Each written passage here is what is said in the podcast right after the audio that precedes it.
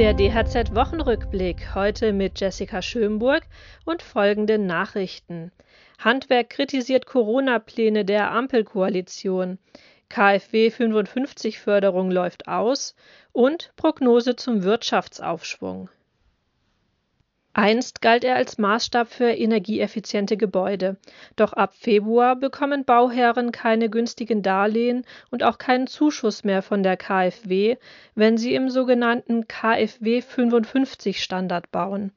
Wer künftig eine Förderung bekommen möchte, muss stattdessen einen KfW 40 Standard anstreben. Der Standard legt fest, dass der Neubau nur noch 40 Prozent Primärenergie verbraucht im Vergleich zu einem im Gebäudeenergiegesetz festgelegten Referenzgebäude. Der Zentralverband des deutschen Baugewerbes hält den Entschluss für ein falsches Signal. Wir müssen im Gebäudeenergiebereich alle Möglichkeiten nutzen, die CO2-Emissionen zu senken, sagt Hauptgeschäftsführer Felix Paklepper.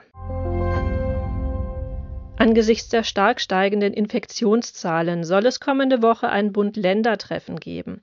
Das kündigte SPD-Kanzlerkandidat Olaf Scholz bei der ersten Lesung eines Gesetzentwurfs der Ampelparteien zur Änderung des Infektionsschutzgesetzes an.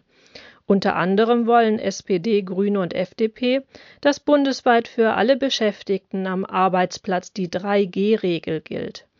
Im Handwerk stößt nicht nur dieser Vorschlag auf heftige Kritik. Nach jetzigem Recht dürfen wir unsere Arbeitnehmer nach ihrem Impfstatus nicht befragen, sollen sie aber jeden Tag kontrollieren und das Ergebnis dokumentieren, sagte der Vorsitzende der Bundesvereinigung Bauwirtschaft Markus Nachbauer. Angesichts der anhaltenden Corona-Krise verläuft der wirtschaftliche Aufschwung langsamer als erwartet, so der Sachverständigenrat der Wirtschaftsweisen in einem neuen Gutachten. Die Gefahr einer Rezession durch eine vierte Corona-Welle sehen die Experten aber derzeit nicht. Ebenso werde die Einführung von 2G-Regeln der Konjunktur nicht schaden. In einer Reaktion auf das Gutachten fordert der Zentralverband des deutschen Handwerks die künftige Bundesregierung auf, für Planungssicherheit in den Betrieben zu sorgen. Dies gelte für Corona-Schutzkonzepte, für Arbeitsvorgaben und für Impfstatusabfragen.